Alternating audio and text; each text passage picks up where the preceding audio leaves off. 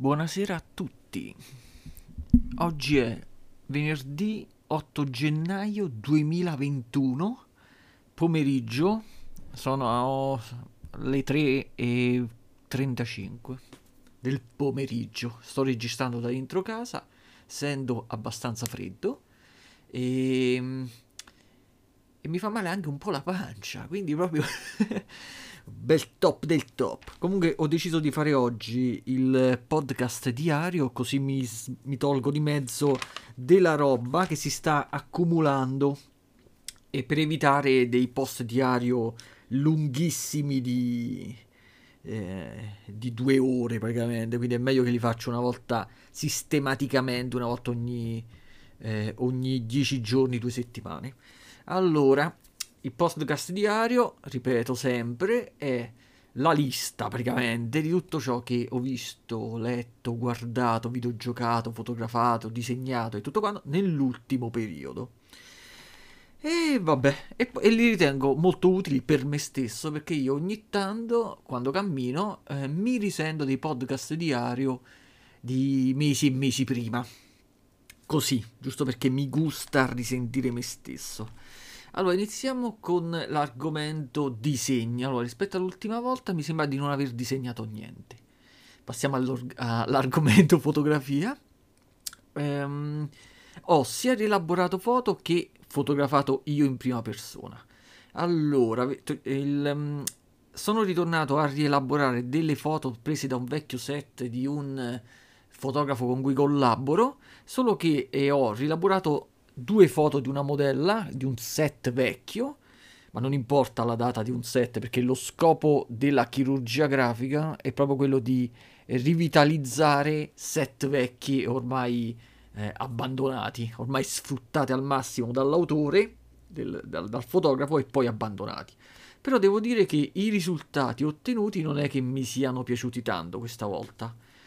Questo, per, questo a causa di vari motivi. Una è che ho fatto delle scelte sbagliate, che per me sbagliate in fatto di rielab- in, um, nelle ultime fasi della rielaborazione. Non mi piace il, il tono che gli ho dato dal punto di vista proprio della colorazione, e poi perché oramai da questo set ho anche fatto eh, nel corso degli anni, perché questo set mi, mi è stato dato un sacco di anni fa, ho fatto diverse foto, e quindi praticamente sto le, le foto che, che mi sono, cioè che sto facendo e che farò di questo set sono praticamente gli scarti miei degli anni precedenti, quindi praticamente più vado avanti più le foto saranno sempre meno ispirate. Comunque mo me ne deve da un altro di set nuovo, e quindi vedremo. Invece per ciò che riguarda le mie foto, delle mie foto sono sempre soddisfatto, perché sono sia il creatore che quello che le realizza, di quello che le pensa e quello che le completa. Allora, utilizzando delle dei come posso dire, delle tavole di compensato, ho praticamente, um, um, come posso dire, costruito una sorta di fintovicolo in cui ho giocato molto con la luce e con le ombre, e ho scattato svariate foto, sempre ai pupazzetti, sempre ai masters, quindi sempre foto di natura morta, però mi è piaciuto l'effetto che ho ottenuto, perché io praticamente devo operare in scala, eh, perché non mi piace, diciamo, fotografare alle persone e a dimensione reale, anche perché non ho l'attrezzatura adeguata, quindi perché in proporzione se, av- se avessi dovuto fare una foto del genere con delle persone vere avrei dovuto avere un faro di una potenza inaudita per poter creare delle ombre, delle luci. Infatti ho scattato le fo- la foto che è una specie di controluce, poi molto probabilmente la userò come eh, come come avatar di questo, di questo, della puntata di questo podcast. E vabbè, quindi dal punto di vista delle foto ho fatto questo, poi ho fatto alcune foto sia con la reflex che con la compatta a delibre, perché ultimamente ho creato un secondo slot all'account Instagram, e questo secondo slot lo dedico eh, praticamente ai libri. Allora, in realtà non è che farò Cioè, ci farò le foto come fanno tutti quelli su Instagram che scattano le foto ai libri, dove mettono il libro da una parte, la decorazione attorno e tutte le varie cose, che praticamente ho visto che ce ne stanno una marea, e cioè non ha senso fare le cose che fanno già gli altri, e anche perché poi non è che mi piacciono tanto quel tipo di foto, sono troppo laccate, non, non mi gustano, non mi sanno di niente, ma voglio sempre fare delle foto relative ai libri che sto leggendo, ma non solo ai libri, ma proprio le foto a, anche ai pezzi di frasi tratte dai libri. Una volta uno generalmente quando leggeva il libro si prendeva, che so, un blocchetto notice, un quaderno, e si segnava o, o sottolineava sul libro, che sinceramente io non lo farò mai perché a me rovinare i libri proprio non mi piace, oppure si segnava le frasi che gli gustavano di più su un quaderno, su un diario, su un pezzo di carta. Poi diciamo io ho iniziato a eh, fare le foto e a mettere tipo su Facebook e su Twitter, che tu scatti direttamente la foto alla pagina, alla frase del libro, e poi te le metti su Facebook e su Twitter in modo tale che l'anno dopo eh, rientrano in gioco e tu te le rileggi. E poi ho detto perché non lo faccio pure con Instagram, quindi ho fatto praticamente questo slot eh, sul profilo mio, e quindi il profilo ufficiale è eh, Natura Stramorta, e il secondo slot è Mentre leggo, una cosa del genere, manco me lo ricordo, ehm, eh, sto leggendo mentre leggo, non me lo ricordo cazzo, e vabbè, dove praticamente metto um, queste cose, quindi sono sia degli appunti sia delle foto fatte proprio ai libri, però non foto, eh, come posso dire, delle foto elaborate precise, quelle nel caso le facessi, quindi nel caso facessi una foto di natura morta con il soggetto il libro, lo metterei nel, nell'account principale, ossia Natura Stramorta, lì metto le cose più alla come viene viene. Quindi per esempio, che ti so, mi porto un libro sulla ciclopedonale e lo scatto mostrando lo sfondo della ciclopedonale, oppure eh, metto un libro un attimo appoggiato a, che ti so, alla credenza, un pupazzo, e scatto, al libro, scatto la foto al libro, perché lo scopo è solamente, diciamo, dire un attimo la mia sul libro che sto leggendo, su un libro che c'ho, quindi senza pretese di qualità fotografica. Nel caso in cui invece la foto venisse bene, quindi fosse pensata e ragionata proprio per essere una foto, in quel caso è una foto fatta bene, e quindi la metto nell'altro profilo. In realtà non c'è nessun criterio vero e proprio. Eh, quindi questo, per ciò che riguarda, e quindi in futuro mi sono venute in mente altre cose, quindi per esempio eh, tipo domani, dopodomani, quando me ne va, vorrei scattare una foto per esempio a dei libri di Kafka che ho, per esempio il libro per esempio della Metamorfosi, Eh, quello dove il soggetto, il, il protagonista si, si sveglia un giorno ed è uno scarafaggio, tipo l'appoggio da una parte, prendo i miei scarafaggi finti di gomma, ce la metto attorno e scatto una foto così, come viene viene, in modo tale che uno possa scrivere due o tre frasi su Instagram, anche perché ho visto che se poco a poco la, metti l'hashtag libro e l'hashtag libri, praticamente c'hai un sacco di gente che tipo che ti viene a mettere mi piace, ma solo perché sperano di avere, sperano che tu, ricevendo il mi piace, vada a vedere il loro profilo, e lo faccio pure per curiosità, poi ti accorgi che il loro profilo è pieno di foto tutte uguali di libri, e a me me ne frega niente di vedere le copertine dei libri sconosciuti che non mi interessano, tutte uguali, tutti tipo, non lo so, tipo pubblicità da, di, da vendere, cioè cavolo me ne frega a me sta roba. Invece mi, incurios- cioè, mi incuriosisce di più tipo uno che, che ti so, si scatta la foto mentre legge un libro e sta sopra la tazza del cesso, oppure uno che scatta la foto a un cane che c'ha in bocca un libro, cioè qualcosa di più originale, qualcosa di più rustico, ma che trasmette creatività, originalità. Invece le cose tipo il libro messo su un tagliere con intorno le, che cavolo so, Le, mh, le decorazioni o i coltelli o tre mele, cioè che cazzo mi rappresentano, non mi sa niente, non mi sa proprio di niente.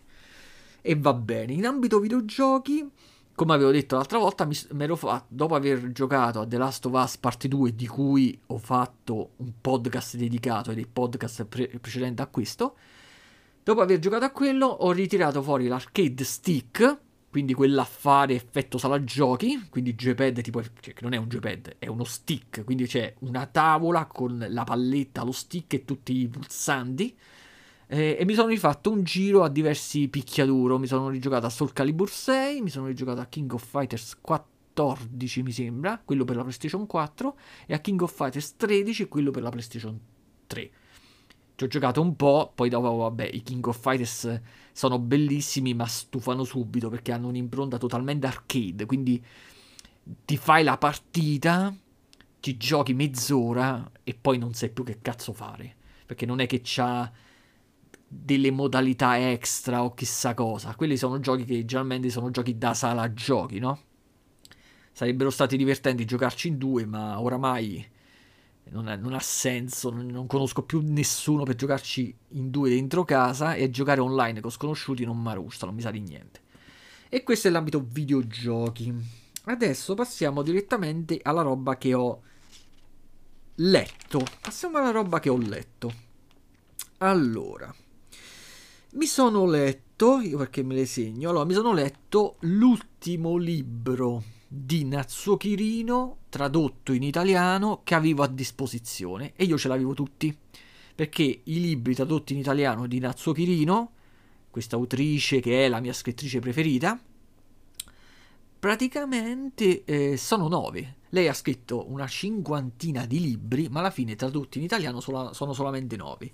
Di questi, l'ultimo libro tradotto in italiano in ordine cronologico, anche se poi ce ne sono stati altri, è quello che si chiama In, quindi due lettere I N, In, che lei l'ha scritto nel duemilanove, quindi adesso ci troviamo nel duemilaventuno e l'ultimo libro tradotto in italiano di lei è questo del duemilanove, quindi secondo me la speranza che ne vengano tradotti altri è zero, perché se in undici anni non hanno fatto, non hanno tradotto altri, cioè figuriamoci. Questo libro qui, tra l'altro, quindi è anche l'ultimo libro a disposizione che ho letto, nel senso che li ho letti tutto, adesso io non ne potrò più leggerne altri senza saperne la trama, quindi io in futuro li rileggerò i libri Natsuo Kirino, rileggerò ovviamente quelli che mi sono piaciuti di più, però un conto è leggerli per la prima volta e un conto è rileggerli. La cosa brutta però è che l'ultimo libro, quindi questo che mi sono letto, In, si può considerare quello che mi è piaciuto di meno, perché non mi è piaciuto né non, non, non ci ho visto né um, la, l'abilità stilistica di Natsuo Kirino che, che mi aveva abituato e che me l'aveva fatta considerare, che me la fa considerare tra le mie scrittrici preferite. Non ci ho visto né questa abilità stilistica, c'è il suo stile, si, si vede il suo stile, però non l'ho, ve- non l'ho visto sparato al massimo. Non mi è piaciuta neanche la storia. Quella che mi è piaciuto è ehm, l'idea di fondo, cioè quel... Oh, come sappiamo, no? Quando uno legge un libro, c'è, cioè, per esempio, se le- uno legge un romanzo, c'è, cioè, la storia del romanzo, però ci sono anche degli spunti di riflessione, delle sottotracce all'interno, che magari quelle ti piacciono di più del, libro, del, del romanzo stesso. Una cosa del genere, per esempio, mi capitò con Pirandello, con Uno Nessuno Centomila.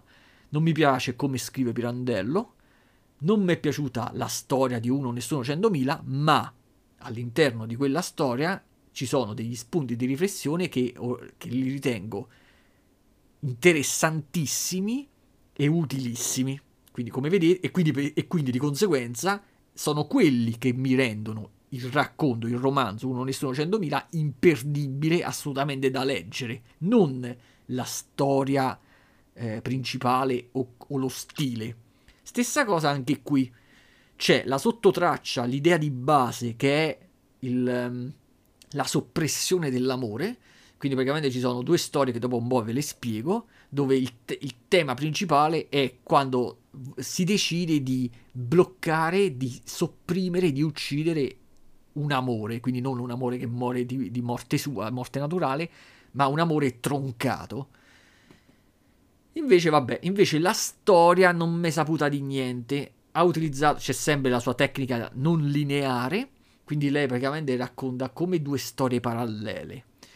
La cosa gustosa comunque è che lei, che è una scrittrice, parla di scrittori, quindi eh, si, fa, si, con- si imparano, si fa conoscenza di alcuni concetti che conoscono solamente gli scrittori, quindi il rapporto con l'editor e via dicendo, perché ci sono delle cose che quando uno le, se le immagina da fuori, se le immagina sempre in un modo tipo semplificato, quando le cose sono un po' più complicate. Quindi quando uno pensa ad uno scrittore, pensa sempre a qualcuno che prende, scrive la sua opera, poi la manda, che cavolo ne so, ad una casa editrice, e quello se, quella se accetta di pubblicarlo la pubblicano e lui è felice perché gli hanno pubblicato il suo libro. In realtà, da come l'ha, l'ha descritto Natsuo Kirino, non è che è proprio così. Ehm, un editore della, della casa editrice, quindi l'editore, si legge il libro, chiede di fare delle modifiche se non gli va bene, se non è in linea con la logica della casa editrice, può cambiare addirittura, può chiedere di cambiare totalmente anche il titolo, di rimuovere intere parti del libro, di, di, di cambiare o addirittura di riscriverlo da capo sotto un altro punto di vista. E quindi uno scrittore che lavora per una casa editrice in realtà non è che c'ha tutta sta libertà, lavora praticamente quasi in coppia con l'editore che gli è capitato, sempre se gli sta bene lavorare per quello. E quindi per esempio, questo è una cosa, un aspetto che io non sapevo. Vabbè, comunque la protagonista di questo romanzo è una che praticamente decide, o comunque assieme all'editore prende la decisione di scrivere un libro eh, dedicandolo, in cui praticamente fa luce, in cui parla della protagonista di un altro, cioè anzi di un personaggio presente in un altro libro scritto decenni prima di un altro scrittore. Quindi praticamente sembra quasi un metalibro, un libro nel libro. Quindi praticamente eh, c'è la storia di questa tizia, che è una scrittrice. Questa scrittrice deve accumulare informazioni tramite interviste e cose simili per, per ehm, prendere informazioni su un personaggio che non si capisce se è fittizio o era reale, che era l'amante del protagonista di un altro libro che dovrebbe essere biografico.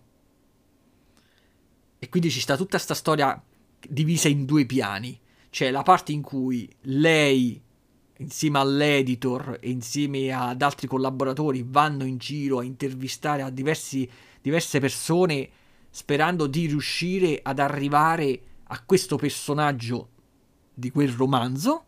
E poi c'è la parte di lei che parla della sua storia d'amore, che lei praticamente era stata innamorata del suo editor, facevano tipo coppia, eh, come si può dire, coppia illecita, perché ognuno di loro era a sua volta sposato, quindi erano amanti, St- sono stati amanti per sette anni, poi a un certo punto hanno troncato il rapporto, e lei dopo un anno e mezzo ha avuto nostalgia del, di quel rapporto e, e è andata a ricercarsi quest'uomo, che era il suo ex editor, con cui praticamente aveva scritto i, più, i, vari, i vari libri, con cui era diventata famosa pure lei.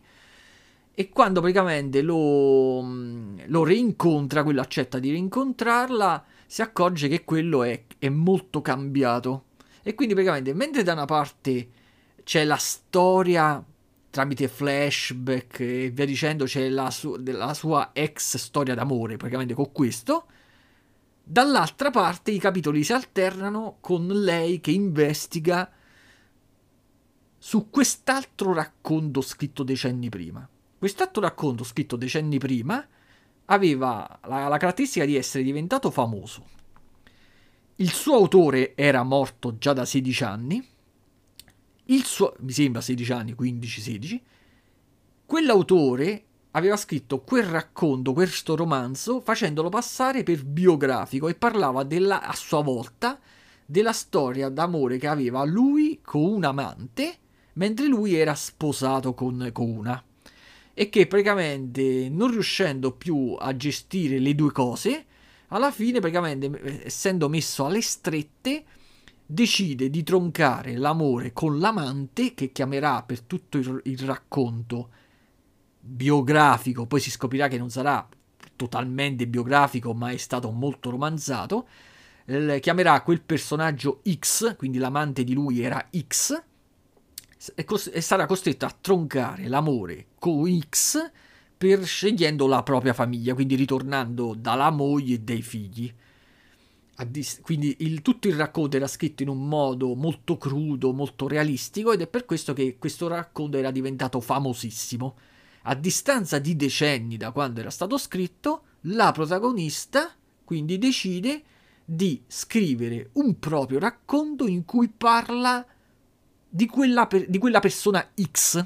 Quindi, dato che quella persona X non ha mai avuto un nome, non era stata mai identificata, tutto il racconto, si, tutto questo libro si basa su lei che, che va alla ricerca di sta cazzo di persona. Quindi fa delle ipotesi, eh, ipotizza che questa persona poteva essere quella, quella o quell'altra, le, le intervista tutte, ci fa tutto un ragionamento e tutto quanto. Ma sinceramente non mi è piaciuto tanto...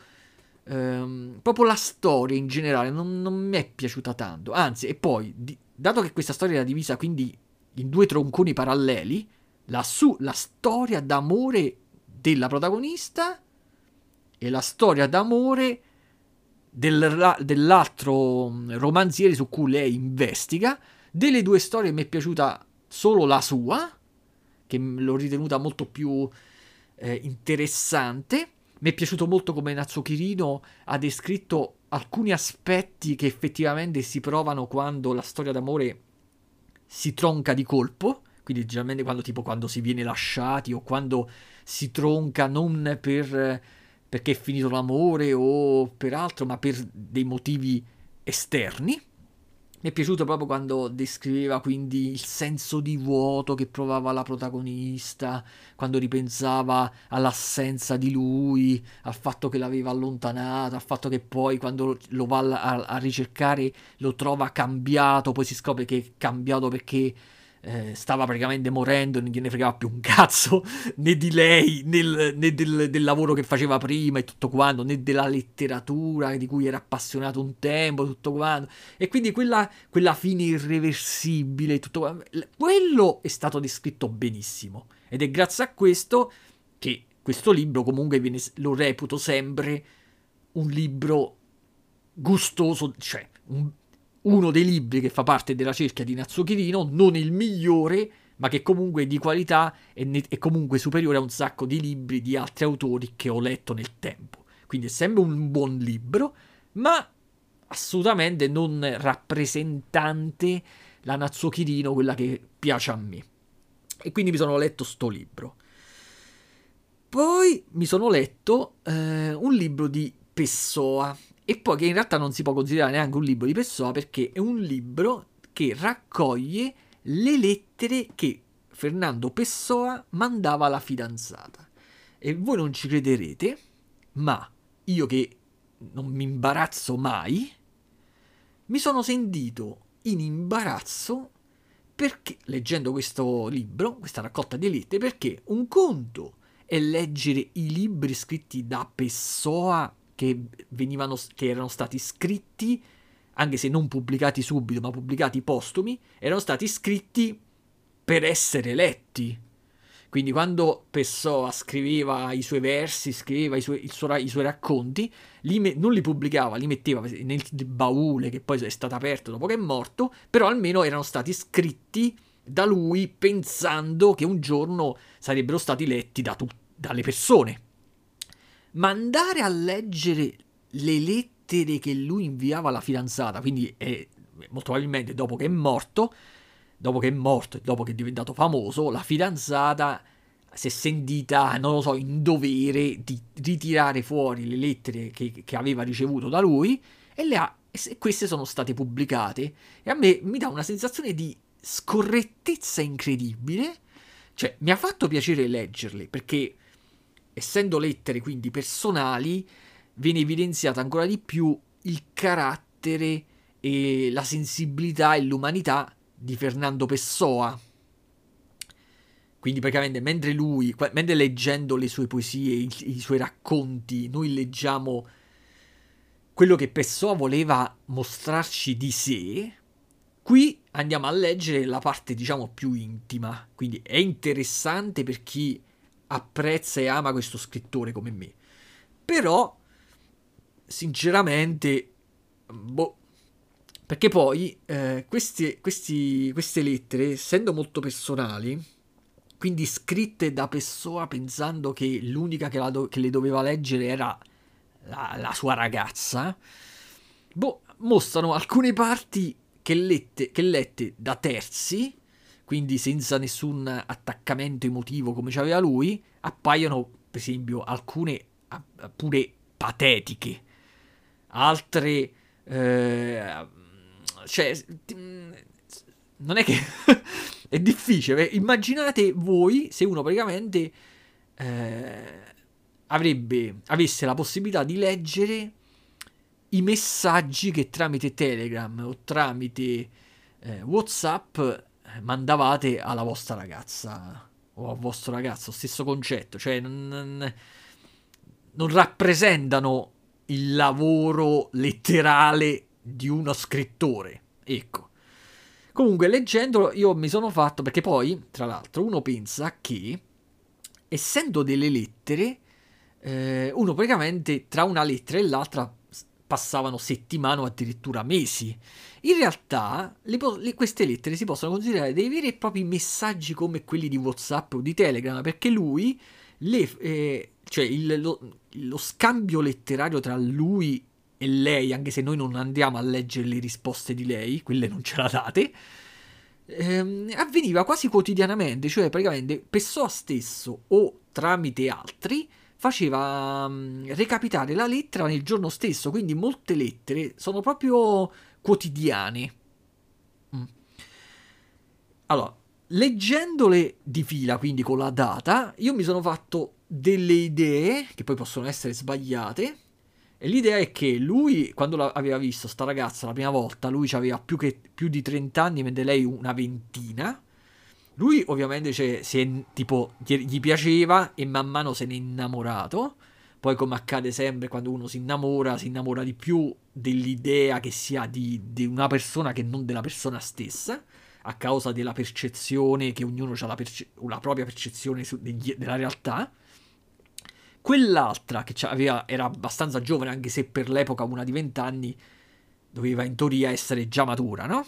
Non, non, è, non, non possiamo fare la corrispondenza una ventenne del millenovecentoventi con una ventenne del duemilaventi, cioè, ci sarà una differenza proprio di maturità. E ho, ho notato quindi che in un primo momento lui era innamoratissimo. Lì, per esempio, um, per me commetteva degli errori quando utilizzava la carta del un giorno ci sposeremo, che quella è una cosa che per me, se sei sincero, la puoi usare.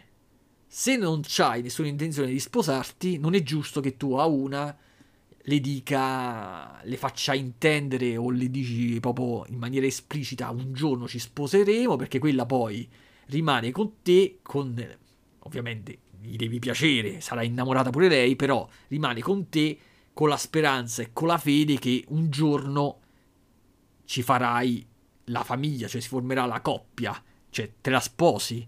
E lui utilizzava sta carta, però non mi sembra che Pessoa eh, sia mai stato uno con l'idea di sposarsi di, eh, di cosa.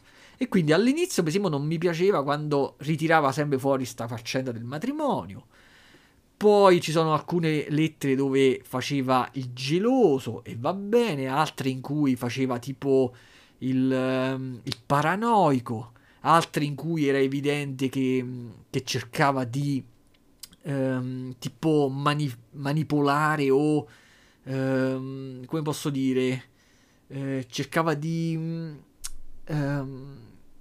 ehm, vabbè, mo non mi viene la parola, cercava di influenzare eh, sta, sta ragazza, quindi gli diceva quello che doveva pensare, quello che doveva fare.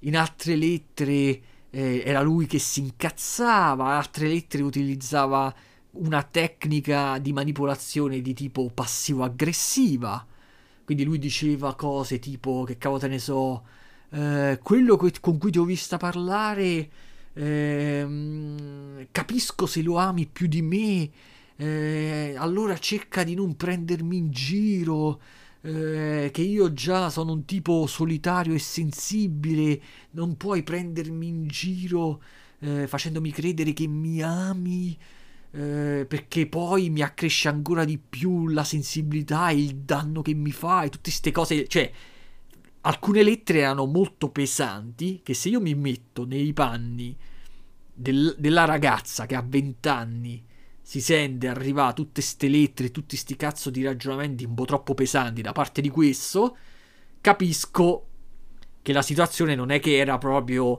eh, così stabile. Poi di colpo lui, evidentemente rimasto deluso da qualche atteggiamento forse passivo da parte della ragazza, no, forse non ricordandosi che la ragazza aveva solo venti anni, quindi magari la ragazza non si comportava come lui l'aveva idealizzata, e si nota subito un eh, tipo un, eh, una perdita quasi costante di interesse di Pessoa da parte di questa, fino ad arrivare a un punto in cui torna nella le- nelle lettere a ridarle del lei, quindi quasi, quasi a distaccarsene dal punto di vista del, di quella, di quel legame intimo che man mano si, si faceva, e poi alla fine il distacco totale. Infatti all'inizio, come prefazione del libro, quindi prima ancora di iniziare a leggere le lettere di Pessoa, c'è una, una parte scritta dalla ragazza stessa in cui ci racconta il rapporto che lei ha avuto con Pessoa dal suo punto di vista, raccontandoci che eh, lei sì, vabbè, era innamorata di, quest- di questo, che si era interessata a lei sin dalla prima volta che l'aveva visto, e che però ad un certo punto aveva notato da parte di lui una perdita di interesse, fino a che lo aveva addirittura incontrato svariate volte per la strada e quello non l'aveva neanche salutata. Poi, dopo sette otto anni, per un'occasione così fortuita, lei ha avuto la possibilità di ricontattarlo tramite la richiesta di una foto sua, una cosa del genere. Era ritornato a, a formarsi un legame tra i due, ma quel legame non, non, non era più passionale e intimo come c'era stato sette anni prima, e anche quel legame poi è andato via via scemando. Perché infatti, io ripeto, leggendo, questa è tutta un, un intuiz- una intuizione mia, un, un'idea mia, leggendo le lettere, io ho visto proprio sia il momento in cui Pessoa aveva perso, non dico interesse, aveva perso la fiducia, oppure si era accorto che questa ragazza non era all'altezza di, della, della figura idealizzata che c'aveva nella testa, e praticamente l'aveva allontanata.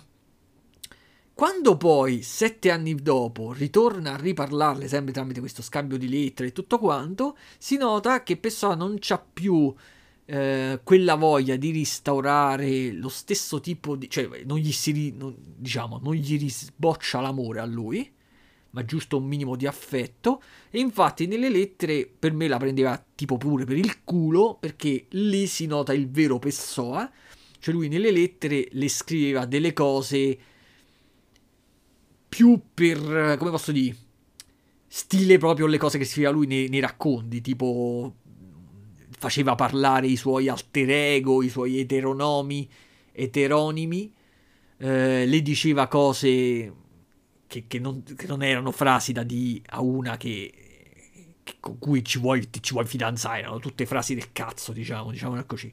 Comunque loro non è che si scambiavano solamente le lettere, loro proprio si incontravano quotidianamente. Qui entra in gioco un altro, un altro aspetto che non ho capito, che praticamente Pessoa all'inizio, quando sembrava essere intenzionato in maniera seria a lei, che gli diceva un giorno ci sposeremo, non capisco perché, Eh, se quello eh, era l'intento, perché non si andava a presentare per esempio alla famiglia di lei per poterci eh, cioè per poterla incontrare non di nascosto. Invece loro praticamente si incontravano, avevano studiato un percorso da fare dalla casa fino al posto di lavoro, che praticamente riuscivano, prendendo un autobus in una certa fermata e tutte queste cose, riuscivano praticamente a incontrarsi, a stare insieme per quindici minuti al giorno. Però, boh, mi sembra tutta una cosa strana. Noi, noi ricordiamoci sempre che era un altro periodo, esattamente cento anni fa, ed era qua, cioè si può dire che fosse un'altra cultura, perché ci troviamo in Portogallo, no? Mi sembra. Fatto sta che, boh, era un rapporto strano, sinceramente, non, non lo so, non lo so. Poi, per esempio, eh, dalle varie biografie, dalle varie ehm, prefazioni dei libri, io pensavo che Pessoa fosse uno che dal punto di vista monetario, diciamo, non, non, non stava benissimo, ma non stava neanche male. Invece dalle lettere che mandava la fidanzata sembrava che ci, ci fossero dei periodi in cui praticamente non, non è che c'aveva tanta disponibilità di soldi.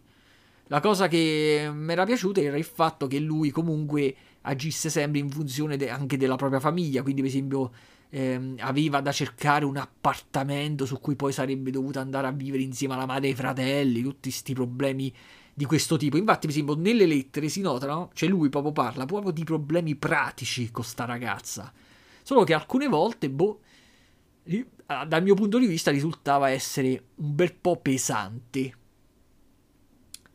quindi non eh... però vabbè, risultava, è stato bello che soprattutto all'inizio era molto passionale, perché infatti dice, lei racconta che eh, nei primi, nelle prime volte che lui l'aveva vista praticamente l'aveva proprio presa e baciata dentro all'ufficio e tutto quanto.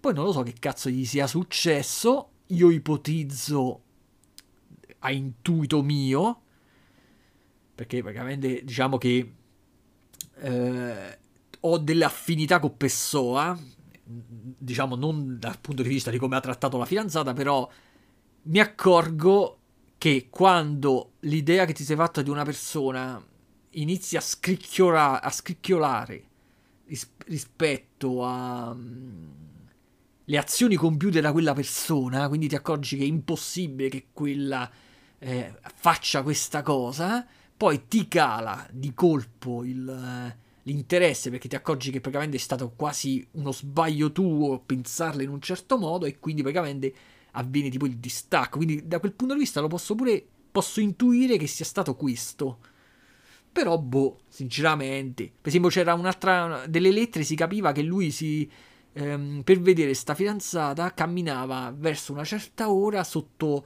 La, sotto il palazzo, si può dire, e così praticamente lui voleva che quella si affacciasse ad una certa ora in modo tale che potevano vedersi una dalla finestra e uno dalla strada.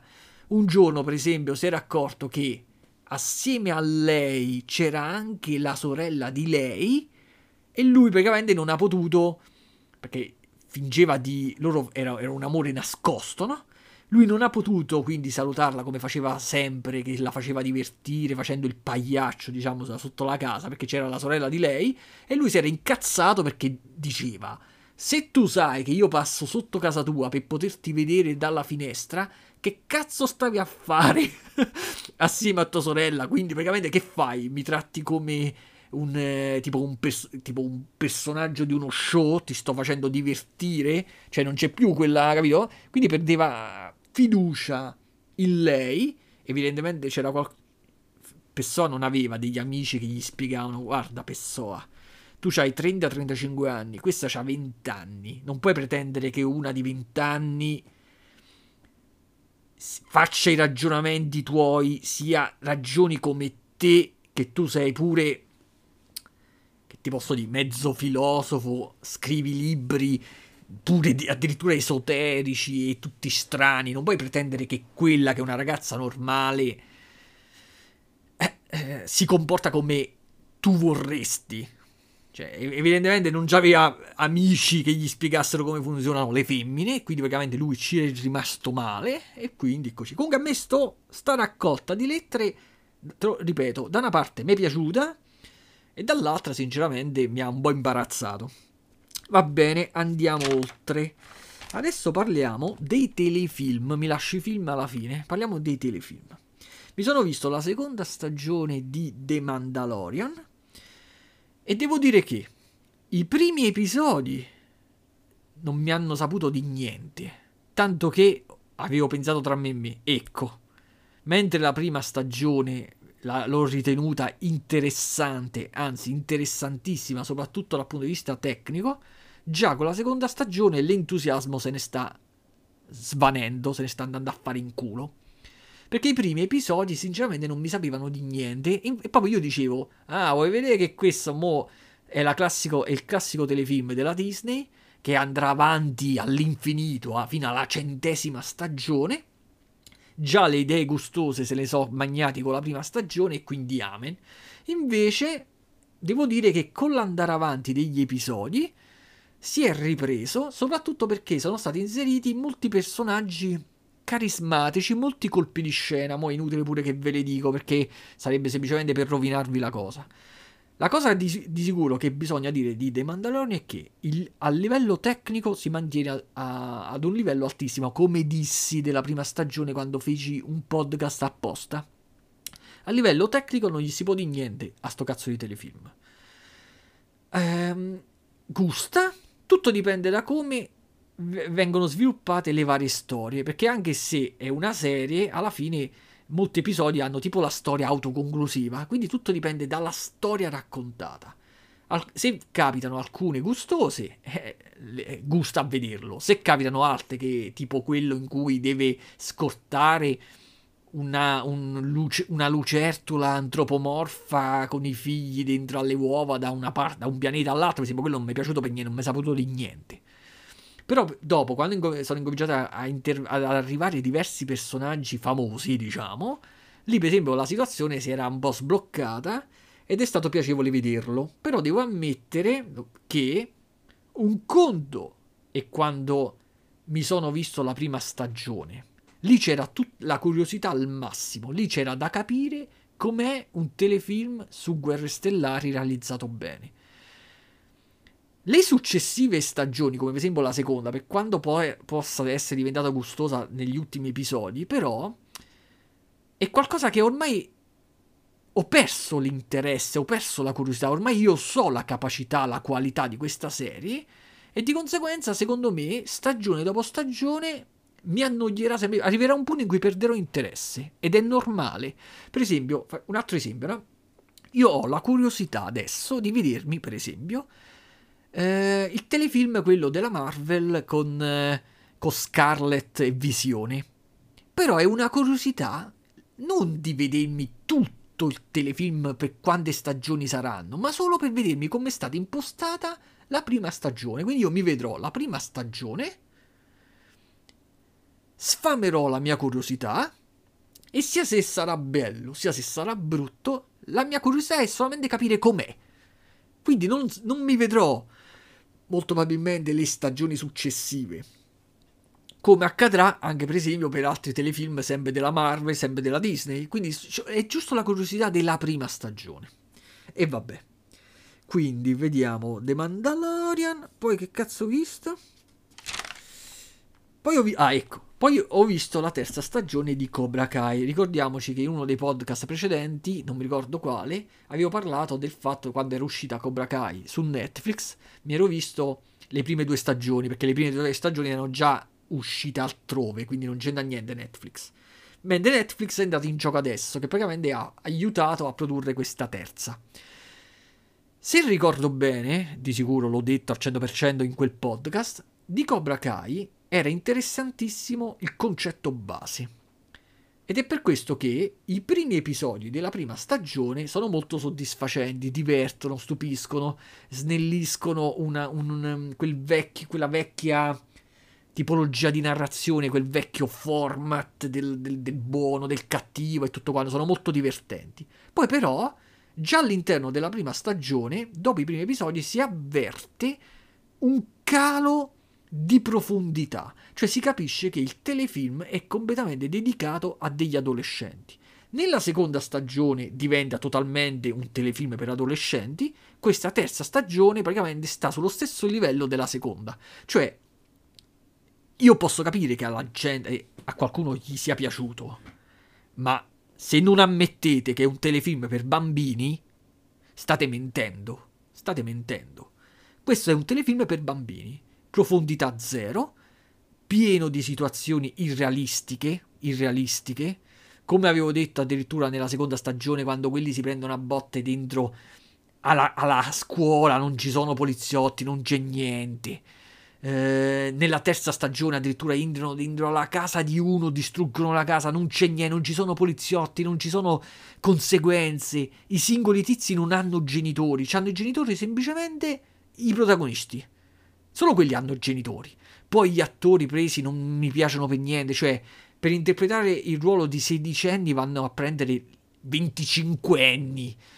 Cioè ci sta la, la protagonista, la figlia del... di come cazzo si chiama, di, di quello che era Karate, di, di Karate Kid praticamente.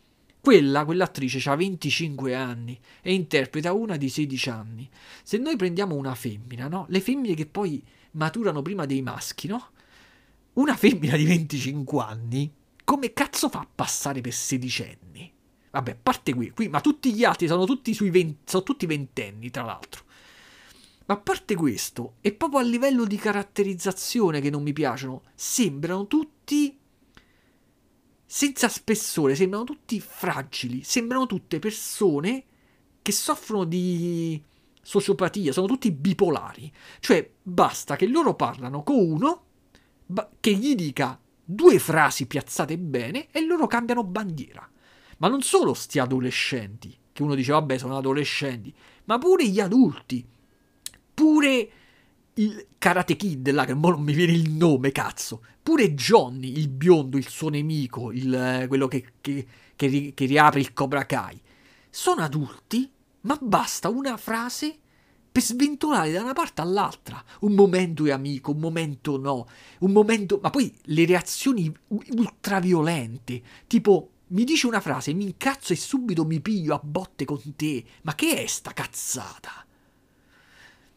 Pure la moglie di Karate Kid, che dovrebbe essere una integra, matura e eh, tutto quanto, se ne esce con delle cazzate di fronte a tutti, minaccia, eh, dagli schiaffi, fa... cioè in quella, in quella cazzo di telefilm non esistono gli avvocati, non esiste la polizia, Tut... ognuno reagisce istintivamente a cazzotti, boh, non c'ha proprio senso. È piacevole da vedere, perché è piacevole che poi fino a un certo punto, perché un conto è la prima stagione che soddisfa quel desiderio di rivedere vecchi, prota- vecchi attori, una vecchia storia rimodernizzata. Ma dopo la prima stagione, quando quell'euforia cala, boh, non è... per me dovevano fare una mega bellissima storia costituita da una sola stagione, massimo due stagioni, oppure una sola stagione con più episodi, che si concludeva tutti felici e contenti, ecco che bello il seguito di Karate Kid. Invece come l'hanno fatto e la porteranno avanti per molto, mi sembra una, una, una, un susseguirsi di cazzate.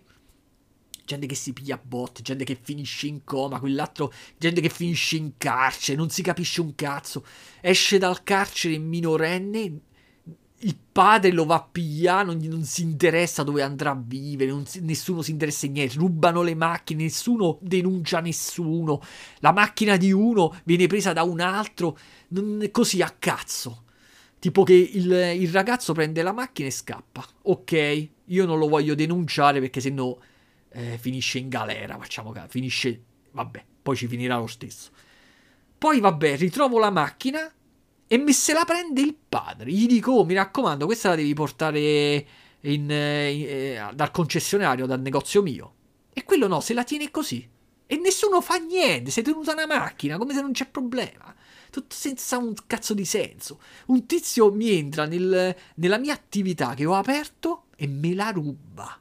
Come cazzo fai a rubarmi un'attività? Ma non ci stanno dei documenti, delle cose che io scrivo, della roba?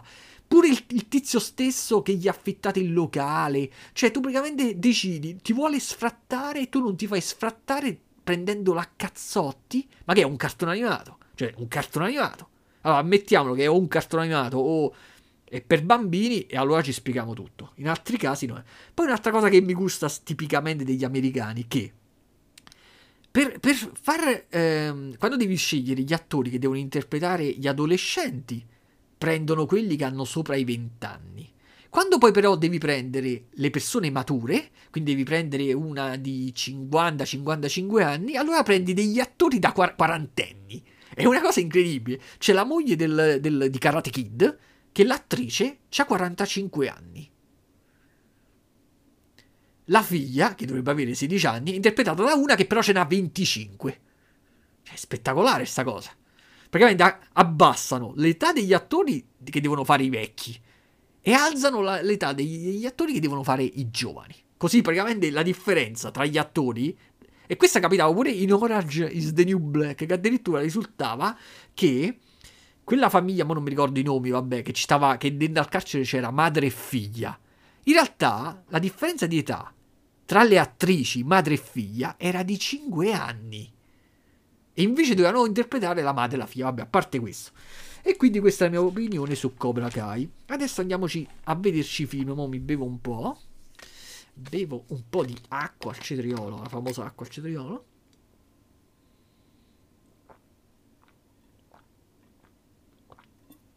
Ah. Allora, di film. Ovviamente non ho potuto vedere, non ho potuto evitare di vedermi Una poltrona per due. Non mi ricordo quando l'ha fatto, non mi ricordo quando l'ho visto. Mi sembra che a Natale. Allora, una, che bisogna dire su Una poltrona per due del millenovecentottantatré di John Landis, che ricordiamo è lo stesso regista che ha fatto Il principe cercamoglie, i Blues Brothers, Animal House, Un lupo mannaro americano a Londra. Cioè vabbè, ormai è un mito, no? Allora, che tutti l'hanno visto. Secondo me pure un esquimese Di, di dodici anni ha visto almeno una volta nella sua vita sto film. Un bel film, un bel film divertente, che però a me sin da piccolo era piaciuto, piaceva sempre solo la prima parte. La seconda parte, la parte centrale, la parte finale, non è che m- mi sia mai piaciuta, e anche a rivederlo adesso noto praticamente che poteva, dal punto di vista della sceneggiatura, essere realizzato, cioè dal mio punto di vista, eh, essere realizzato in maniera un po' più all'altezza della prima parte. Cioè tutta la sezione in cui in, in, svol- che si svolge sul treno, con il gorilla finto, il gorilla vero, tutta quella parte a me fa schifo. Mi sembra proprio un riempitivo senza senso che si poteva evitare. Per non parlare della parte finale, che praticamente non si capisce neanche che cosa cazzo stia accadendo. Cioè tu, ti, tu capisci in generale che la coppia si sta facendo i soldi, mentre la coppia di vecchi cattiva li sta perdendo, però non riesce a capire bene quello che accade. Capisci solo che c'è una, un'incredibile cazzata, che dubito che uno che giochi in borsa agisca in quel modo. Cioè praticamente i vecchi avevano, pensando di conoscere i, i dati veri su eh, determinate azioni, loro praticamente avevano investito tutto il loro patrimonio in modo tale che sarebbe, non lo so, decuplicato, e poi si accorgono che i dati erano finti e quindi praticamente rimangono con le pezze al culo. Ma chi è? Quale miliardario investe tutto il suo patrimonio su una sola cosa, anche se pensa che, si, che possa vincere? Chi? Uno deve essere veramente deficiente. Infatti quella parte non mi è piaciuta proprio. Cioè tu, se sei povero o hai, po- o hai poco, tipo rischi il tutto e per tutto per tutto, no? Veniva a caso, tu c'hai dei debiti e tu punti tutto quello che hai e dici o la va o la spacca. Ma se tu sei miliardario non rischi mai. Un miliardario non può rischiare. Al massimo dici investo la metà del mio patrimonio su questa cosa che penso sia vincente, e in modo tale che se per qualche disguido rimango inculato rimango comunque miliardario. No, invece vabbè, questi puntano tutto e si ritrovano che i poveri diventano ricchi e i ricchi diventano poveri, vabbè. A parte questo, la prima parte del, del, del film invece quella mi è sempre piaciuta. Mi è piaciuta da tutti i punti di vista.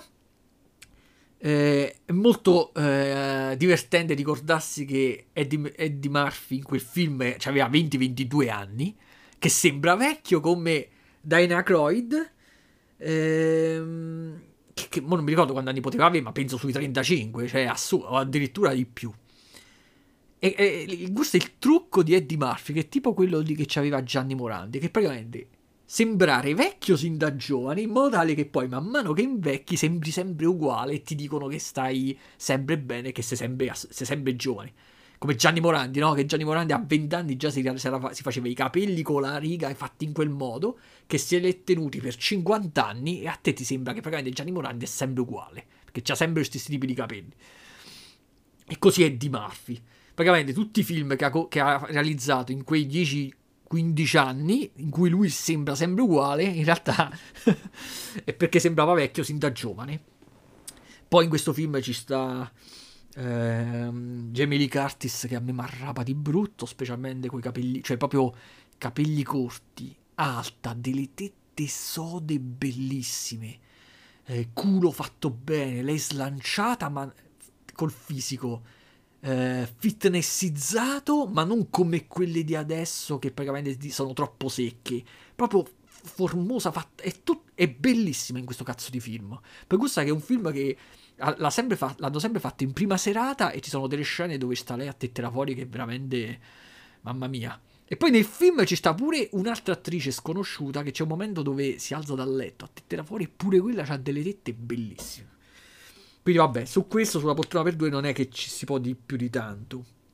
Poi ho visto Il talento del calabrone, film italiano del duemilaventi, che sia regia che sceneggiatura di Giacomo Cimini. Ci sta Sergio Castellitto, Lorenzo Richelmi e Anna Foglietta, che fa praticamente il tenente colonnello, quello che cazzo è. Allora, io praticamente, se devo descrivere questo film, lo posso descrivere in una sola frase, che, che per alcuni può essere una cosa bella, per me è un difetto, ed è la seguente: è un film italiano ma senza italianità. Che significa? Significa che è un film italiano che però è, è stato pensato per poter essere visto da un qualsiasi tizio di una qualsiasi cultura, di una qualsiasi nazione, perché non cambia niente. Questo film, per esempio, poteva essere tranquillamente giapponese, se a posto degli attori italiani ci avessimo messo degli attori giapponesi, cambiando la, la città da Milano a, a Tokyo, e sarebbe stato un film tranquillamente eh, fruibile da qualsiasi persona, perché manca dell'italianità. E a me questa mancanza di italianità mi dà, per me, un difetto. Faccio sempre l'esempio di ehm, Lo chiamavano Jeeg Robot. G- lo chiamavano Jeeg Robot è un bellissimo film, perché è un film italiano che sprizza da tutti i pori italianità. Non puoi semplicemente cambiare gli attori o farlo vedere a un norvegese E, e pensare che quel norvegese se lo gusti come ce lo gustiamo noi, perché quel film sprizza italianità, cioè c'è l'italiano dentro, c'è proprio i concetti italiani, ed è giusto che i film siano così. Infatti io non sopporto questi film realizzati in generale per essere, per scimmiottare l'America, per esempio. Non mi piacciono, perché se io voglio vedermi un film giapponese, io mi voglio vedere nel film dei comportamenti e delle cose tipicamente dei giapponesi.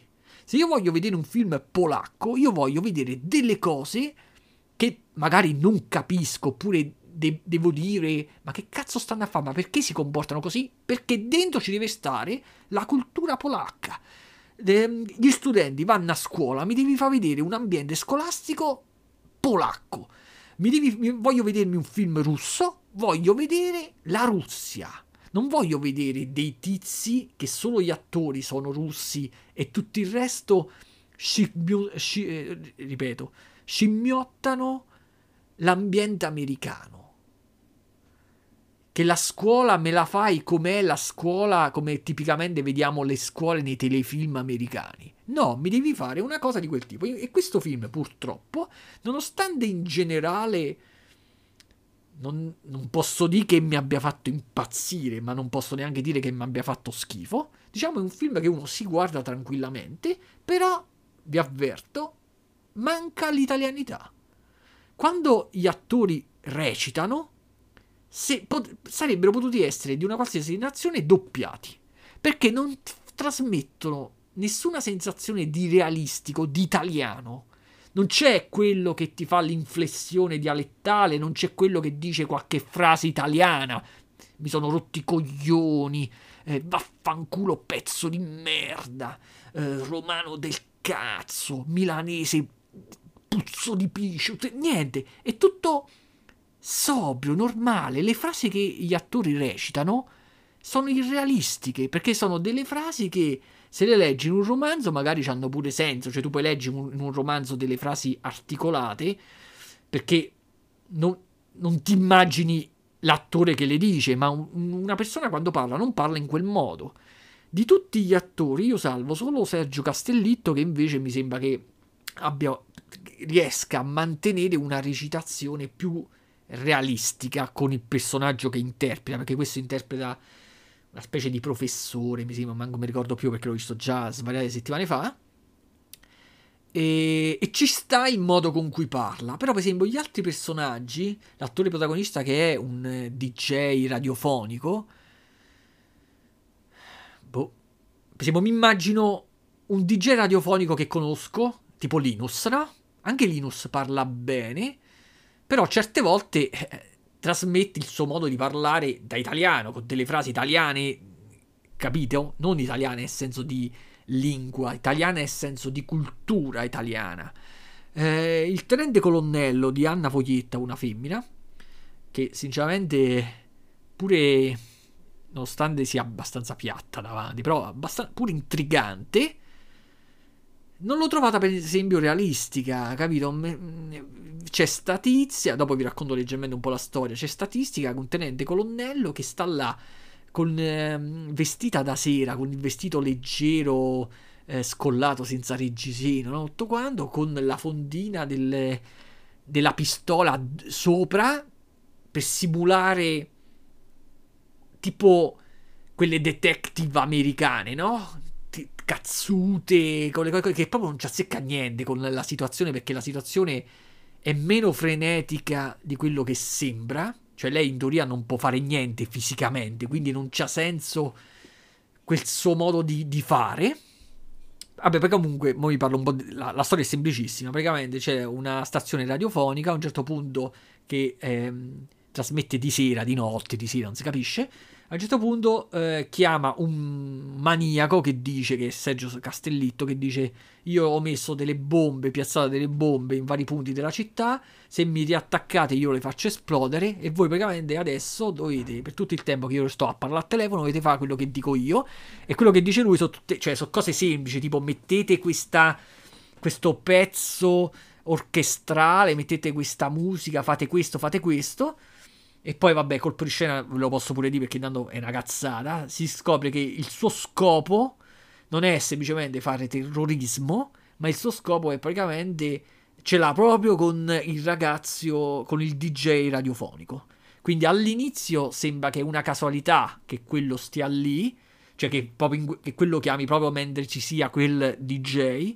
Sembra quasi che all'inizio ci sia una sorta tipo di simpatia un po' strana tra eh, questo bombarolo e il, il, il D J, ma alla fine si scopre che quello si deve vendicare proprio di quel ragazzo, del D J. Si deve vendicare per una cosa accaduta a suo, fi- a suo, a suo figlio anni prima. Cioè, in realtà, eh, che succede? Succede che più, andia- più andiamo avanti come spettatori a vederci questo film, più scopriamo le motivazioni, più il film ci apparirà sempre più una cazzata, fino ad arrivare alla fine, che neanche ve la sto a dire, che mi sembra sinceramente una cazzata. Però siccome che eh, questa sensazione di stronzata si inizia ad avvertire verso la fine, a quel punto il film te lo sei visto e ti è intrattenuto. Per fortuna che, diciamo, i primi due terzi Eh, mantengono una certa dose di mistero, di, ti, ti inducono ad una certa curiosità, e di conseguenza il film te lo vedi tranquillamente. Però in generale, diciamo, tirando le somme, non è un film di merda, ma non è un, neanche un film che uno dice: ah, che bel film italiano, che gusto eh, che, che proveranno gli spettatori delle altre nazioni quando se lo vedranno. Molto probabilmente quando un francese, un inglese, un russo, un norvegese, un cazzo di coreano si vedrà questo film, dirà: capirai, io mi voglio vedere l'Italia, io sto in Corea e mi voglio vedere l'Italia, e quello che vedo non è l'Italia alla fine. Eh, stessa cosa io, se io mi voglio ve- ripeto se io mi voglio vedere un film messicano, mi voglio vedere la roba messicana. Se io mi vedo un film messicano e mi vedo i supereroi e tutto che si, faccia caso, scimmiotta l'America, oppure mi vedo un noir, un thriller stile americano, che cazzo me ne frega a me che è fatto da, in Brasile, se non c'è la brasilianità. Vabbè, comunque, a parte questo, andiamo oltre.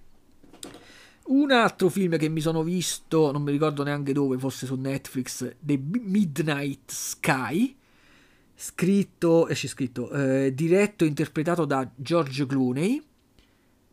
Ho detto scritto sbagliando, perché in realtà non ha una sceneggiatura non originale, perché si basa eh, si basa praticamente su un romanzo scritto da una femmina, mi sembra Lily Brooks Dalton, sì, scritto da una femmina nel duemilasedici, quindi è pure recente il romanzo, che il romanzo si chiama La distanza tra le stelle. Allora, che cosa dire su questo film? Allora, il film si lascia guardare, solo che soprattutto la seconda metà ti annoia, e io praticamente è il classico film che lo metto nella lista delle cose che non rivedrò mai più, quindi uno se lo vede, si toglie la curiosità, ma poi io personalmente non me lo rivedrò mai più. Ci sono delle scene evocative, delle scene belle da vedere, che ti fanno dire che sai io che avrei fatto a posto di George Clooney in quel momento, pure belle da vedere, però in generale non so se la colpa è dello sceneggiatore o della storia nel libro, perché io il libro non l'ho letto e non lo leggerò mai, quindi io adesso posso basarmi solamente sulla sceneggiatura.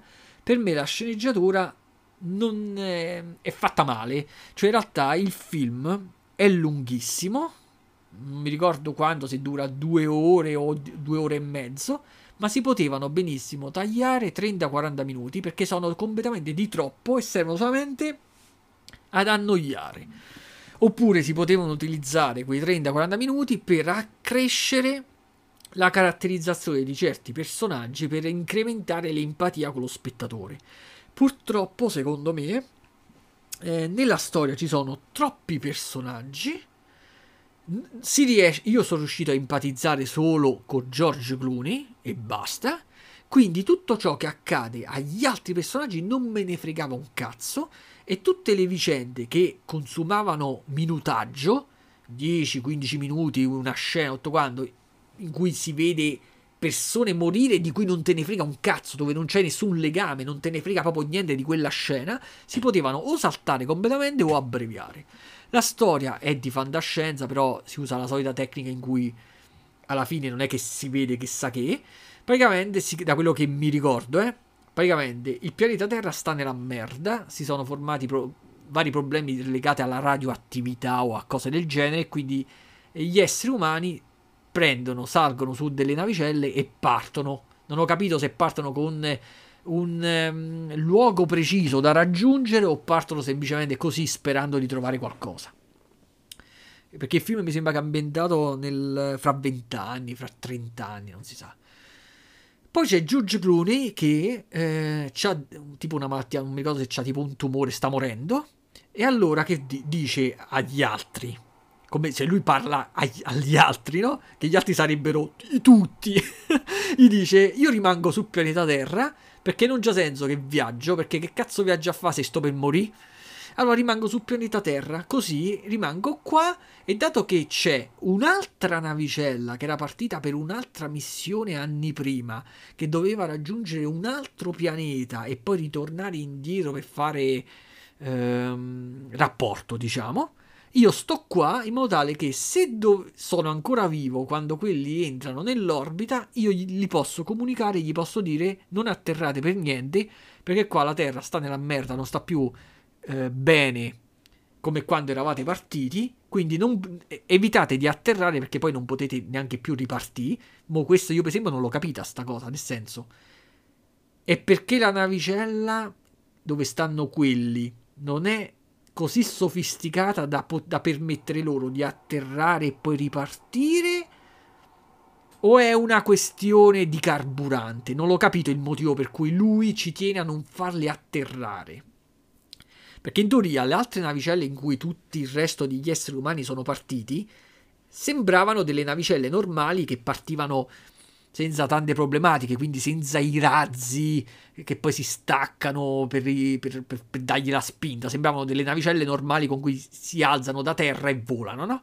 Quindi non capivo se il problema di non far atterrare quest'altra navicella che proveniva da un'altra parte era per questo motivo o per altro. Fatto sta che lui rimane lì. Che accade?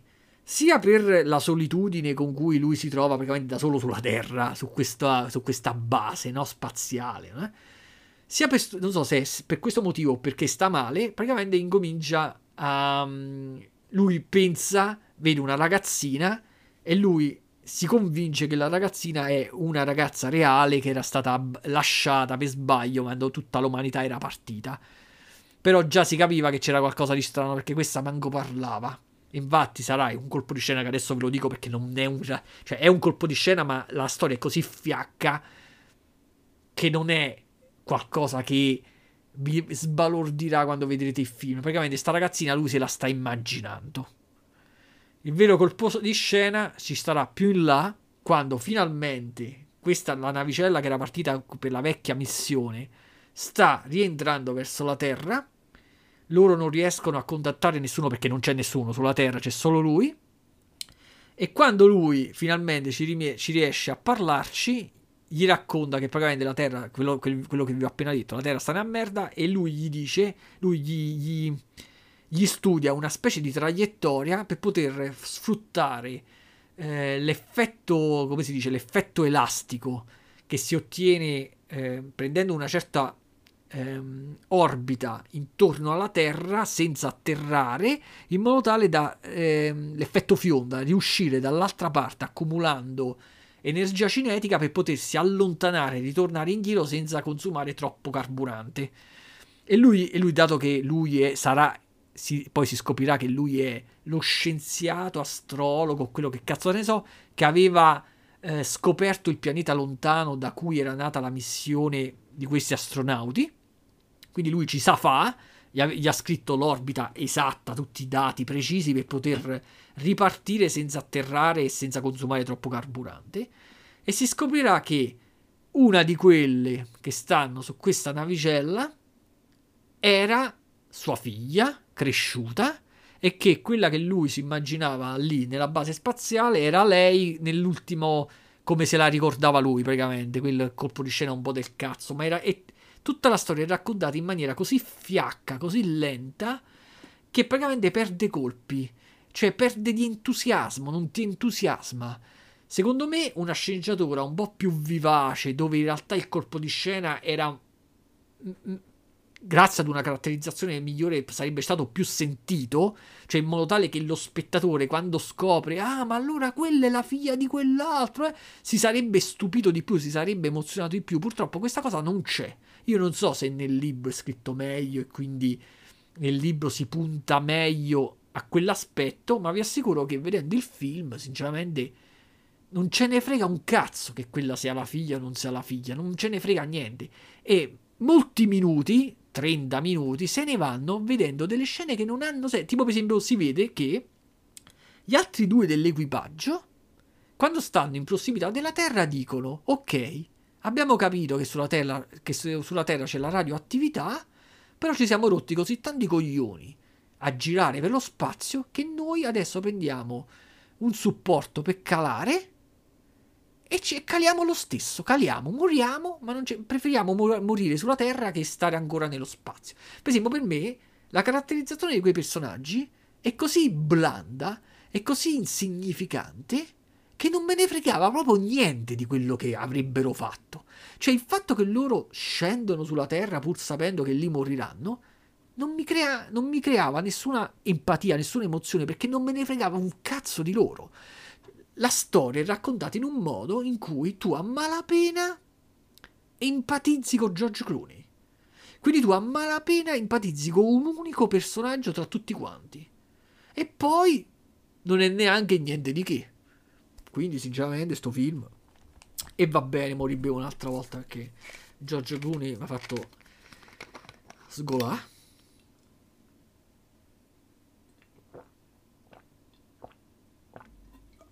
Ah. Poi mi sono visto, di colpo mi era venuta voglia di italianità, e mi sono visto Sono pazzo di Iris Blond di Carlo Verdone del millenovecentonovantasei. A chi gli piacciono i film di, Cla- di eh, Claudio Verdone Claudio di Carlo Verdone, so perché, a chi sapranno già da loro che i film si possono in teoria dividere in tre fasce temporali. i primi che facevano un sacco ridere, che sono diventati dei mega cult che tutti citano in continuazione, gli ultimi che fanno degli, che degli ultimi venti venticinque anni che fanno praticamente cagare, dove lui interpreta sempre lo stesso personaggio caratterizzato sempre nello stesso modo, dove oramai le battute sono dilatate tanto e sono di, un, di una piattezza unica, tanto che se sorridi due volte vedendo uno di quei film già è grasso che cola, dove sempre le stesse cose, dove lui interpreta sempre il capo famiglia di una famiglia che si sta sgretolando, di una famiglia poi messa bene, alto borghese, sempre le stesse cose, va? E tra questi due estremi i film intermedi, che sono quelli, si può dire, degli anni novanta, su per giù, dei primi anni novanta, hanno proprio caratteristiche intermedie. Iniziano ad assumere, cioè cala un po', eh, come posso dire, il ritmo, cala ehm, la frequenza delle mega battute, però un po' ci guadagnano in spessore, neanche tanto, però un po' ci guadagnano in profondità. Questo film si, si piazza proprio là in mezzo, quindi parte con il botto, ti fai subito delle grandi risate nei, nei primi dieci quindici minuti, poi le, le battute iniziano un po' a diradarsi, però ci sono, ridi, ma in maniera un po' diluita, fino ad acquistare un finale che diventa sul, sul triste, sull'agrodolce, che poi si può interpretare a seconda dell'indole di chi, dello spettatore. Mo ve lo racconto un po', cioè la trama in realtà è semplicissima e quindi si basa tutto sulla capacità attoriale di lui, che poi lui, vabbè, qui è anche re... sceneggiatore e attore, eh, quindi è regista, dico.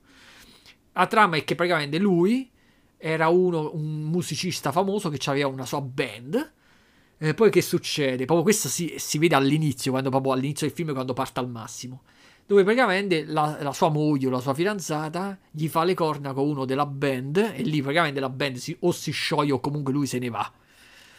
Se ne va e, e inizia a fare un lavoro da eh, piano bar nelle, nelle, nei, nelle crociere e cose del genere, quindi praticamente lui abbassa il livello del... cioè continua a sfruttare il lavoro che sa fare, cioè il musicista, il compositore e tutto quanto, però a, viaggia a basso regime, quindi lui non preferisce praticamente sopravvivere, però eh, con una chiromante, mi sembra, eh, gli viene detto che la sua vita subirà un innalzamento incredibile e ritornerà a vivere alla grande quando incontrerà una cantante dal nome di, una, di un fiore. E lui in un primo momento incontra una vecchia che ha il nome di un fiore, ma non mi ricordo quale, e lui praticamente pensa che sia questa la tizia che gli farà svoltare l'esistenza di quel periodo, e quindi ci va a vivere insieme, passano diversi anni, però e, e, e si accorge che era impossibile che fosse questa la tizia che gli aveva preannunciato la chiromante. E qua, mentre sta, non mi ricordo manco dove, in Francia o in Belgio, manco mi ricordo più, Eh, mentre sta, finge di portare a spasso il cane, se ne, perché la vecchia praticamente l'aveva messo pure a, a dieta, se ne va a mangiare un po' di hamburger in un McDonald's, e lì incontra Claudia Gerini, che interpreta un personaggio che si chiama Iris, quindi il nome di un fiore, eh, e, si, e scopre che questa praticamente canta Eh, sia per hobby sia all'interno nel coro di una chiesa, quindi lui capisce che era questa la ragazza che l'avrebbe fatto svoltare.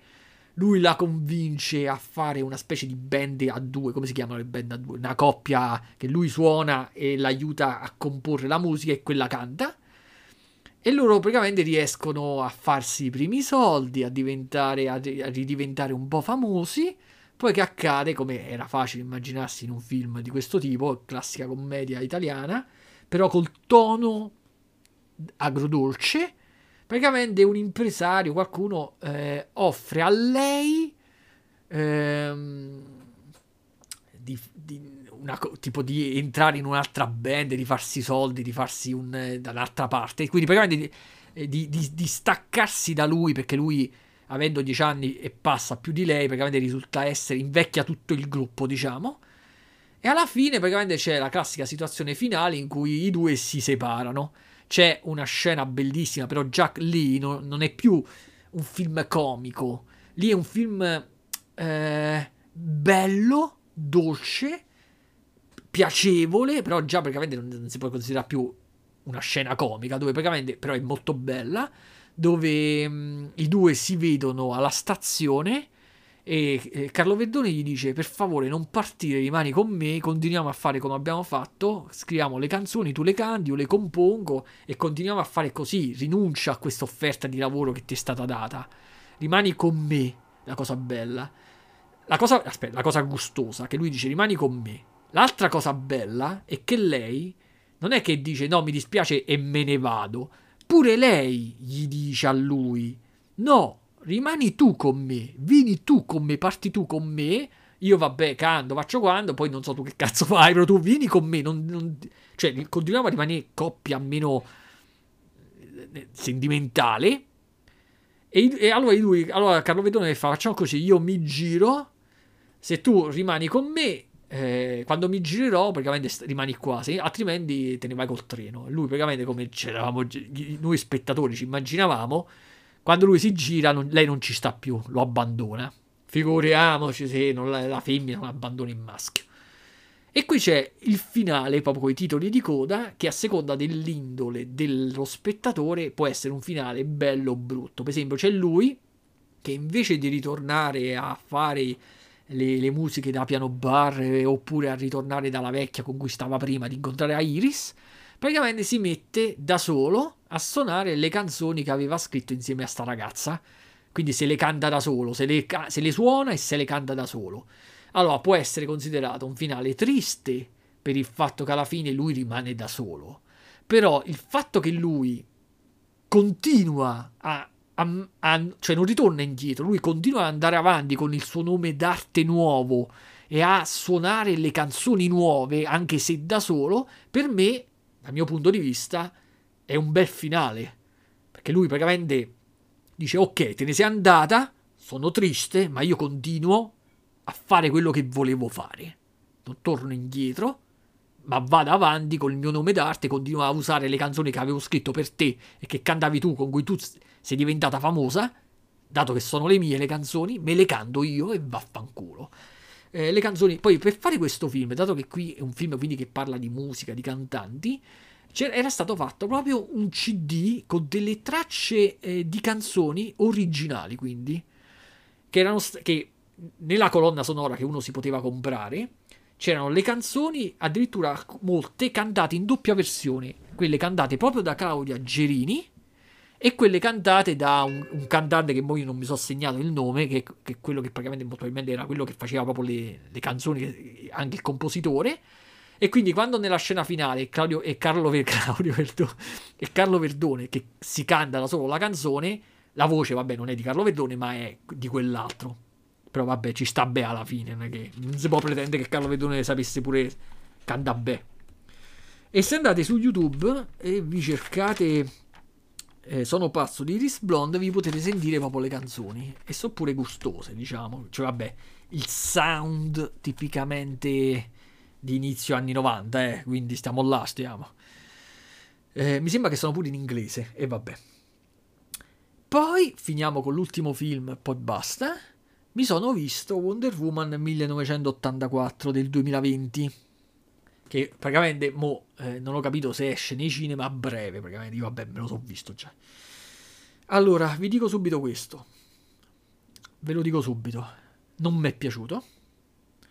A me, io sono un fan di Wonder Woman, proprio il personaggio dei fumetti. A me mi piace un sacco Wonder Woman perché mi fa furia sesso proprio. Cioè proprio il telefilm, se io ripenso al telefilm degli anni settanta di Wonder Woman, cioè ancora mi eccito semplicemente a pensarlo. Proprio mi gusta proprio come personaggio, mi piace proprio il costume. Quando io lo vedo disegnato a me mi eccita, perché proprio è una femmina gustosa. Mi piace proprio in generale come è caratterizzata Wonder Woman.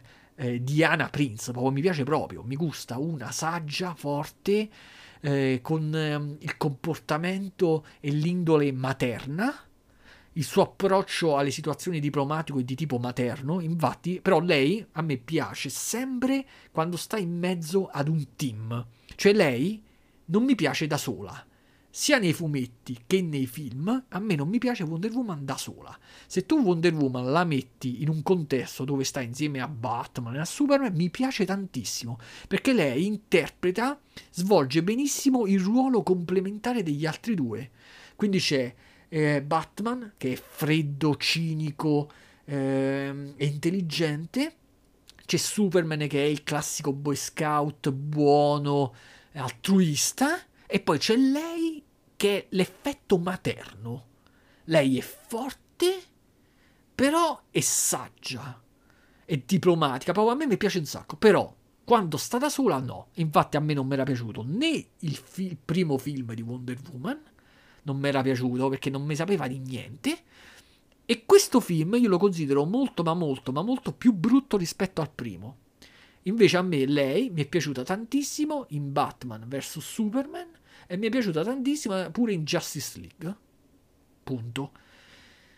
Solo che vabbè, l'attrice è bella, però io nel mio immaginario, per me Wonder Woman c'ha almeno, almeno una terza di tette e un bel culo, almeno una terza. Io l'avrei scelto una con una quarta, però vabbè, una quarta non esageriamo, ma una terza di sicuro. E lei è piatta, e gli hanno fatto un costume che praticamente non si riesce a vedere con il costume neanche il décolleté, perché gli hanno messo l'aquila che le copre il solco delle tette praticamente. Cioè tu, se vedi Wonder Woman, che ormai è comparsa in quattro film, quindi non gli riesce a vedere il décolleté neanche, quindi non solo non c'ha tante tette, le tette praticamente gliel'hanno fatte finte con il costume, quindi sono, sono riuscita ad arrivare ad una seconda scarsa, però gli hanno fatto il pezzo sopra proprio per non far vedere che le tette in realtà non ce l'hanno.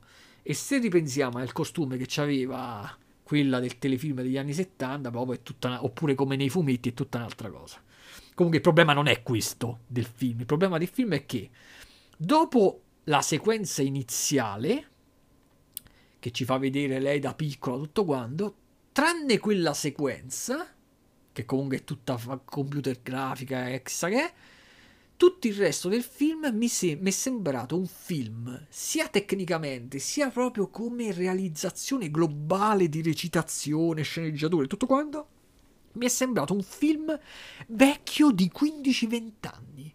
Cioè se- sembra il-, il classici film che uscivano vent'anni fa. Vi ricordate per esempio il film di Daredevil, i film di Blade di vent'anni fa, quindi che, che, che praticamente sembra come se tutto quello che permette di fare la computer grafica attuale e tutto quello che quel modo di sceneggiare frizzante con delle cose più complesse, diciamo, che abbiamo visto in alcuni film di quel genere ultimamente, quindi per esempio, che ti so, la complessità della trama di Batman vs Superman, film che A, a molti non è piaciuta e ad altri sì, però a me sì, che c'aveva una trama complessa. Qui non troviamo niente, qui vediamo una trama proprio per bambini, una trama per bambini che non mi è piaciuta per niente, e in più quel senso di realizzazione totale mi sembra di film vecchio, la computer grafica brutta, no, ma più che brutta,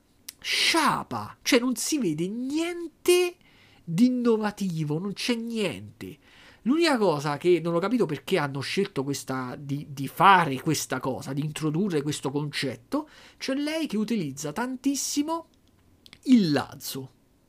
Però mentre nei film precedenti lei usava molto di più lo scudo e la spada, che secondo me ha più senso, in questo film non, io non ho visto mai usare lo scudo e la spada, ma usa il lazzo, e non lo usa più come lo usava nei fumetti, nei telefilm e tutto quanto, Per, per sapere la verità di uno, per legarlo, cose di questo tipo, ma lo usa come frusta e in mille altri modi, solo che l'effetto visivo è così finto che non mi ha saputo proprio di niente. Lei poi con questo lazzo fa troppe cose, cioè si attacca, vola praticamente grazie al lazzo, si attacca da tutte le parti, fa tipo eh, il, il come cazzo si chiama, il, il, il cavo che usa Batman, oppure la ragnatela di Spider-Man. Io non l'ho mai vista Wonder Woman fare cose di questo tipo, perché Wonder Woman vola, è un personaggio che nei fumetti vola Wonder Woman, quindi non c'è bisogno di attaccarsi allo spago per spostarsi da un punto all'altro, vola e basta come Superman. Vabbè, comunque, a parte questo, è la trama il problema, è la caratterizzazione dei personaggi, è ridotta proprio al limite, a macchietta. La trama è troppo semplice, è troppo una cazzata, sarebbe una cazzata anche in un cartone animato, anche in una favola. Cioè, praticamente c'è questo museo, questo posto dove ci trovano, ci, si trovano diversi archeologi che praticamente devono catalogare dei reperti. Una trova un reperto, che manco la trova lei, eh, cioè gli, gli arrivano tutti i reperti che lei li deve semplicemente catalogare, apre la scatoletta e c'è una pietra dove sta scritto in latino desidera quello che ti pare, una cazzata di questo tipo. Allora, siccome che lei è sfigata, desidera di diventare intrigante, fo- forte e sicura di sé. Poi lo tocca eh, Wonder Woman, che siccome che sta sempre a pensare al tizio che era morto nel primo film, un'altra cosa non tanto realistica, perché ok che lei era il primo maschio che vedeva, ma nel primo film lei non è che ci ha avuto tutto sto tempo di innamorarsi e starci assieme. Quindi dopo sessanta anni da quando è morto te lo sarai tolto de- dalla testa, no? Suppongo, cazzo. Vabbè, comunque, a parte questo, lei praticamente sta sempre a pensare al fatto che è da sola, è da sola, e quando tocca questa pietra Wonder Woman desidera che ritorni in vita il suo Steve. Che cosa accade? Accade che questa pietra è magica, sembra tipo le favolette, questa pietra è magica ed esaurisce, ed esaurisce veramente i desideri. Solo che i desideri che esaurisce a discapito di qualcosa che perdi. Allora ci starà quella che vuole diventare figa, diventa figa, diventa forte, però diventa arrogante, sembra le solite cazzate, sembra di star a raccontare un, una favola di Walt Disney. Quindi, quindi, quindi lei diventa arrogante e perde un po' di umanità. Wonder Woman gli ritorna, gli si reincarna il fidanzato. E l'unica curiosità che avevo era questa, capì come cazzo riuscisse, come risuscitasse il fidanzato, perché il fidanzato non è che risuscita con il suo corpo, ma la sua anima, diciamo, entra nel corpo di un altro. Quindi da quel momento che ci entra, noi spettatori lo vediamo con la, con la faccia dell'attore che stava nel primo film, ma in realtà tutti gli altri lo vedono con la faccia dell'attore che gli presta il corpo lì nel presente. E che cosa perde Wonder Woman? Perde i poteri. Poi la cosa bella è che non li perde subito, di colpo tutti, che sarebbe stato più gustoso, ma li perde un po' alla volta. Allora, già questa cosa di, mi ha ricordato molto, questo film mi ha ricordato molto, hanno scopiazzato molto dai film di Superman, non quelli di Zack Snyder, ma, di, ma quelli del... Eh, cazzo, ma non mi ricordo il nome... Come si chiamava il regista del primo film e anche in parte del secondo, ma non mi ricordo. Vabbè, il mitico film di Superman del millenovecentosettantanove. Infatti, quando il film inizia e fa vedere che in un centro commerciale quattro tizi stanno rapinando e stanno scappando, mi ricordava molto il fi- mi ricordava molto i film di Superman degli anni settanta. Quindi un contesto dove ci sono quattro idioti che stanno commettendo un reato. Poi arrivava Superman e faceva quello che doveva fare mentre tutti applaudevano. Qui arriva Wonder Woman e, considerando il fatto che Wonder Woman dovrebbe essere fortissima, ci impiega pure troppo tempo a eh, mettere K O quattro tizi normali. Cioè c'è lei che praticamente potrebbe fare tutto nel giro di tre secondi, invece che lui e lei, ricordiamoci che combatteva contro chissà chi, contro Marte, lo ammazzava, tutto qua. Lei praticamente ci impiega dieci quindici minuti per mettere K O quattro idioti. E per esempio tutta quella parte mi ha ricordato i film di Superman. Poi quando lei inizia a perdere i poteri, che sarebbe stato più gustoso che li perdesse di colpo tutti, mentre li perde un po' alla volta, quindi perde sempre più, un po' di più la forza, sempre un po' di più l'agilità, eh, riesce sempre di meno ad evitare i proiettili e quindi viene ferita. Mi ricorda un altro film di Superman, il secondo, quando pure lui perde i poteri. E mi ricorda pure i film di Spider-Man di Sam Raimi, dove c'era Spider-Man in Spider-Man due, che lui, due mi sembra, no? Che lui perde man mano i poteri. È una scopiazzata. Io praticamente in questo film non ho visto niente di nuovo, niente di sbalorditivo, niente di erotico, niente di cose mai viste, come posso dire? È tutto... E poi è, è, è, il film è lungo, lentissimo, con molte scene in cui le persone parlano, parlano, dicono banalità, quindi sinceramente io mi pensavo che un film del genere, una volta che non hai più l'obbligo di mostrare le origini, sarebbe stato molto più dinamico, molto più ritmato, e che, avendo come concorrente i film della Marvel, che sono molto, che sono sempre film per bambini, eh, ma sono molto più eh, moderni, nel, nel, almeno una parte di, di essi, nel, nel raccontare, quindi co- cose veloci, viaggi nel tempo, battute moderne, cose di questo tipo. Mi pensavo più una cosa di questo tipo, e invece niente, è un film vecchio stampo, è, è fuori tempo, era un film che sarebbe potuto uscire tranquillamente vent'anni fa. E non mi avrebbe stupito per niente vent'anni fa, eh. Non è che avrei detto guarda che gusto, che grafica, vent'anni fa. Per niente proprio. Poi, boh, poi si formano un sacco di contraddizioni, perché mo io non mi ricordo bene, ma il primo film di Wonder Woman si basava sulla prima o sulla seconda guerra mondiale? Perché se si basava sulla prima, no, non mi sembra la prima, c'erano i carri armati più moderni. C'è lei che a cazzo ha fatto tutto quel tempo fino agli anni ottanta? Dove sta? Che stava a fa? Poi, com'è possibile che negli anni ottanta lei interviene in pubblico un sacco di volte? E in Batman vs Superman, Batman non l'aveva mai vista. Va bene che negli anni ottanta Batman in teoria doveva essere un bambino, ma cazzo!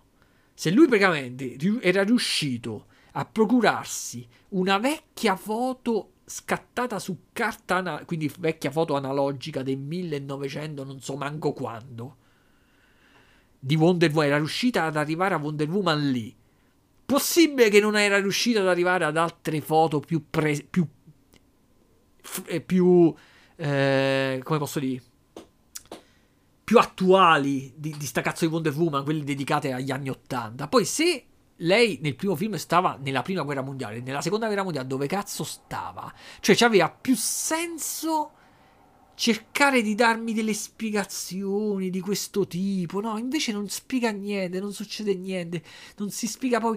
Pure per esempio quando lui, lei finalmente scoprirà con sto Steve che stava nel corpo di quell'altro, nessuna, nessun concetto, nessuna frase sullo scopare una donna d'acciaio, una donna potentissima, cioè tutto normale, tutto tranquillo, niente che viene spiegato. Per esempio quando lei viene ferita dai proiettili perché stava perdendo eh, i poteri, neanche cinque secondi per dire ah io non sono immortale, io posso essere ferita, io però guarisco prima, no, niente, non c'è nessuna spiegazione di niente, tutto fila lento con cose banali, per un film che sinceramente poteva tranquillamente essere evitato.